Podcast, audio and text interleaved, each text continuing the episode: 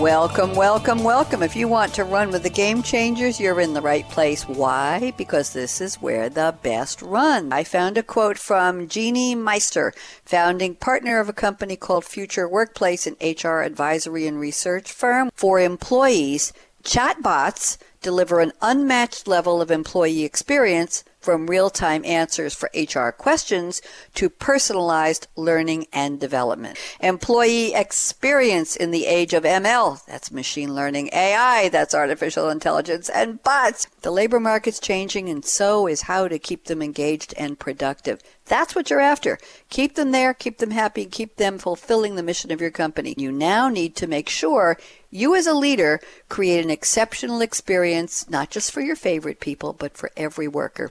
How are we going to get there? Give your employees tools. Give them technology. Help make them better at their jobs. Help make them feel part of the real world. So the question is to all of you, our esteemed global listeners, is your organization driving employee experiences the best ones through technology yet. We're welcoming back Penny Stoker, Global HR Services Leader for EY, Thomas Domgar.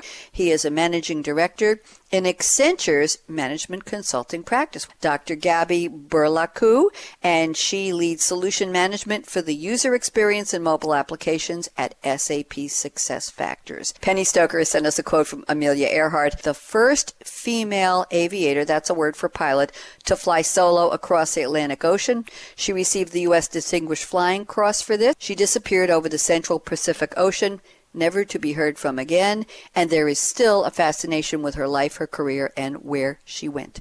So, born in 1897, disappeared in 1937. The most difficult thing is the decision to act. The rest is mere tenacity. I was really looking for something that described where we are right now with technology and where we are in HR. And with things changing so quickly, so many of my peers that I talk to, we do have a bit of a hesitation to move until that technology is proven. The problem is that the digital tools are constantly evolving, and I think we just need to jump in. But by jumping in, you also need to keep working with them. We help our people develop and learn, which I know when we apply that to technology, so might sound a little weird. We have to be tenacious. We have to stick with them because they learn and they grow over time. They won't be perfect first time. We have at least five separate demographic. The formal word is cohorts, groups, age groups, and some of those edges of those groups are mushy in terms of which year one starts and one ends. We've got them working side by side. So when we talk about employee experience, is it a moving target? I absolutely uh, think it is a moving target. Each one of the, the, the different groups that you're talking about is looking for a vastly different experience. Uh, and it is even within each group is then also continuing to evolve to, to the point you you opened up with about how our um, social or personal lives are blending with the work mm-hmm. lives we have. I definitely agree. The target is absolutely moving, and it is not going to stop moving with the increasing workforce diversity, it changes in what work is and how we approach work. So I think the real key for HR professionals is first of all to find the commonalities. What are the things that make up the employee experience and how can we influence them? Um, I'll give you a hint. One of them is certainly the technology that you provide to people and does it enable them to do their best work or is it a hindrance? You have to involve the people ah. who actually use the ah. technology because everybody is slightly different. If you grew up as a digital native, how you're going to work in the workplace is very different than those of us who didn't grow up only knowing digital tools. Um, so user experience is critically important, but it's got to be individualized as well. We're going to go to a quote that Thomas has sent me. The quote is from Alan Kay. He's an American computer scientist. The best way to predict the future is to invent it. The people that we're dealing with, everybody is individualized. The expectations are changing. They're liquid. The old days of let me plot out what the future is and then I'm going to go create every single aspect of it, that won't apply anymore. So that means that the situation we're in now is really more where I'm continuously change, um, creating the future step by step as I incrementally get there. HR's role in a corporation is completely being redefined if it, if it hasn't already been. Uh, mm-hmm. Towards they are now the creators of the work experience. So HR, they are no longer back office administrative. They are definitely on the front line and, and uh, shaping the future of the companies through work with uh, individuals and the experiences, but on the other end, in terms of the culture, the leadership, and, and how do they shape that broader agenda. Gabby has sent us a quote. Ann Landers, an advice media columnist in the U.S. and a nationwide media celebrity. In 1978, she was called the most influential woman in the United States. Nobody gets to live life backward. Look ahead. That is where your future lies. So, what is employee experience? It's ongoing, it's not just one point in time. But five years ago, we weren't talking about employee experience. We were talking about something called employee engagement. Oh, we were yes. measuring it maybe once a year with an engagement survey. Then we were looking in the rear view, analyzing the data, and trying to maybe create programs, initiatives designed to boost those engagement scores that we had already measured, as opposed to employee experience, which is really this sort of ongoing fluid thing where we're really looking to impact the experience of people from here on out. And so I think that's kind of a subtle mindset shift, but it's absolutely the right way to be thinking about today's really fluid workers. There is a mindset shift from the organization and what the organization needs to what people, individuals, the talent needs. People have options and people can kind of carry out their, their dreams, apply their skills almost anywhere.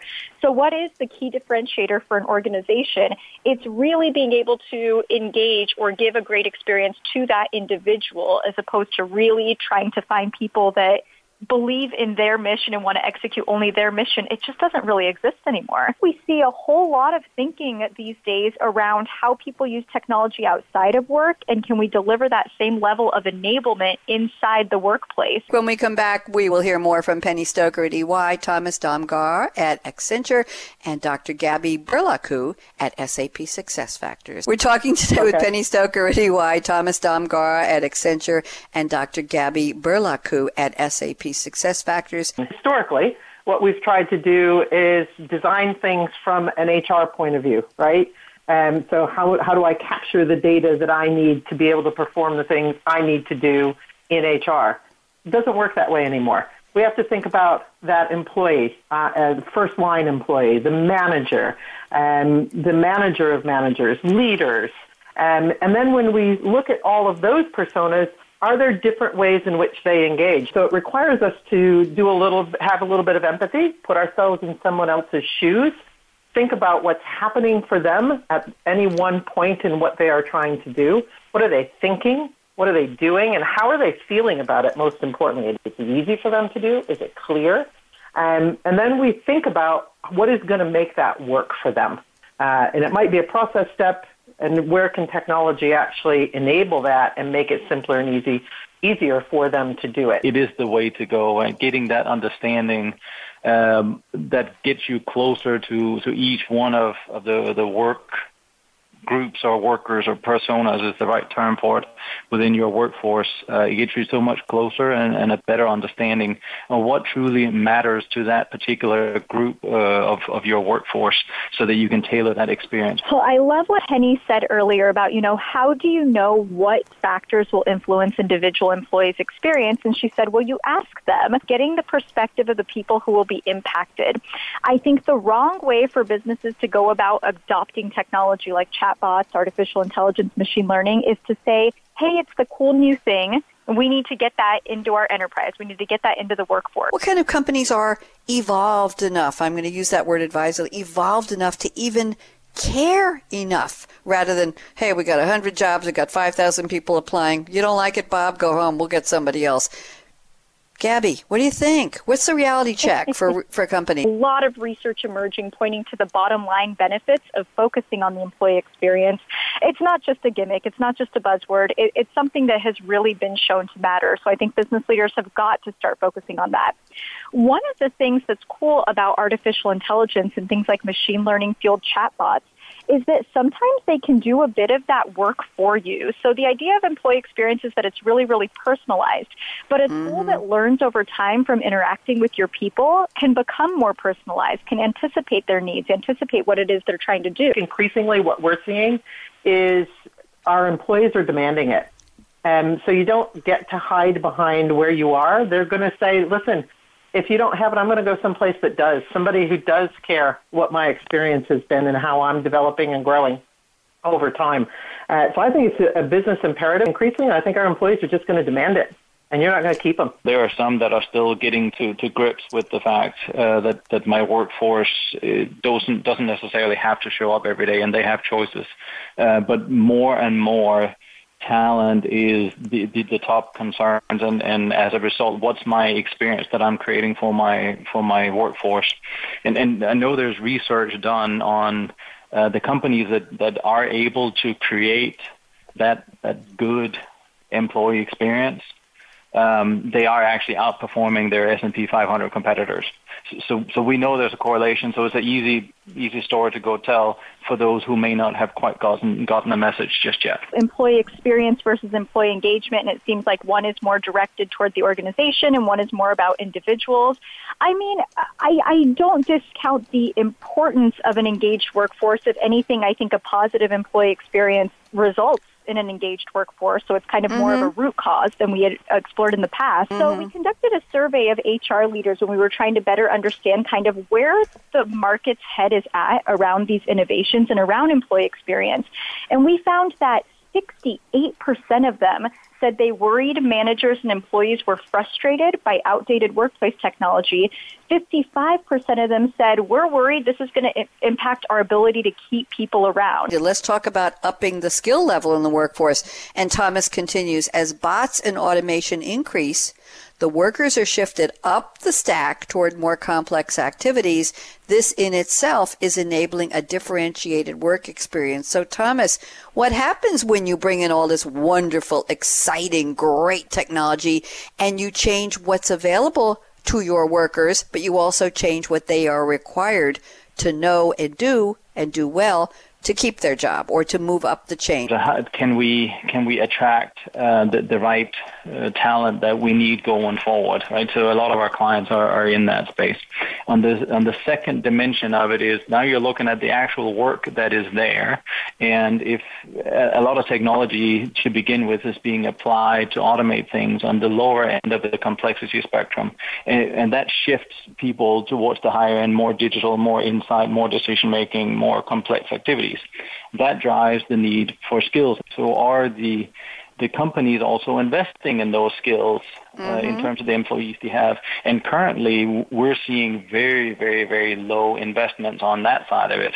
So they're investing in technology, not yet so much on the skill side. We have done some surveys. It's around 3% only of companies that's actually investing properly into developing those skills. So even as we talked about how HR is changing and the different skills that that requires of people in the HR profession, it, it's exactly the same thing. And part of that is the HR technologies that are available. You know, how do you engage this new workforce given the new tools and the new mandate of HR, the new role that they have in the business, um, that's just one example of how this is playing out. This is playing out all over the workforce. The millennials, the Gen Zers are expecting these chatbots, but the truth is we've all used Siri and navigation and you know things like Google Home from time to time, we've actually all become accustomed to doing things more easily in our outside of work lives. There's definitely something there toward driving a better employee experience and less stress of some of the older generations maybe that now have to learn entirely new technologies just to hold on to their job. One of the things that we're finding is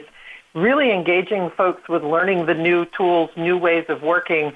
Um, while they may be fearful at the beginning, if they take it on, they actually get very passionate about it. And we've seen um, them get excited about developing those new skills, um, not be afraid of the technology, and, and look at, frankly, their roles and say, this gives me an opportunity now to do things differently, to be able to do the things that I've always wanted to do, but frankly, I was buried in paper and transactions and that type of stuff. Um, now, not everybody's going to make that leap. We do need to invest a lot more in developing, helping folks develop those skills and capabilities.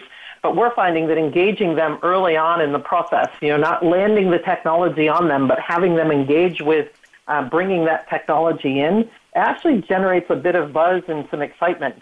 Um, rather than trying to go buy those uh, you know, skills in the market, bring them in and launch something on a group of employees who just sit there and go, hey, what about me? Thomas at Accenture, take a look into the crystal ball. What will change dramatically, dynamically, for good, for not so good, in terms of what we're talking about today, employee experience in the age of ML, AI, alphabet soup, and bots? We're going to see the, the gig economy and, and something like the Uber model. Uh, it's going to introduce huge players that we don't know yet, and it's gonna it's gonna change massively across industries. Um, simply just because the experience that these players in the gig economy can create for their workforce and, and notice I'm not saying employees, but for their workforce, mm-hmm. um, they're gonna they're gonna attract people in to participate in that um, the, the, the mission, the purpose of that organization. I think we're gonna see that a lot sooner than 2025. So I think big things are coming, and I think they're gonna be exciting for all of us. Yeah, I'm going to go a little shorter than 2025 because I actually think it will happen faster than we can even foresee. But I can foresee a day when what I have is call it Alexa, call it Siri, call it Google Home, I don't care. Um, but I have my own personal uh, digital assistant that does things for me, doesn't just answer questions, uh, but takes care of those things that need to be taken care of just by me saying, hey, can you tell me how my uh, business is doing today? What are the latest revenue predictions? And it goes and finds it for me. In that study uh, where we surveyed HR leaders in North America to get a sense of, you know, how they're viewing this topic. Um, we were trying to understand to what extent this is viewed as just like cool, innovative technology or core to business processes and functioning. Only 19% said that this would be critical to HR in the next year, 51% said it would be critical in the next five years.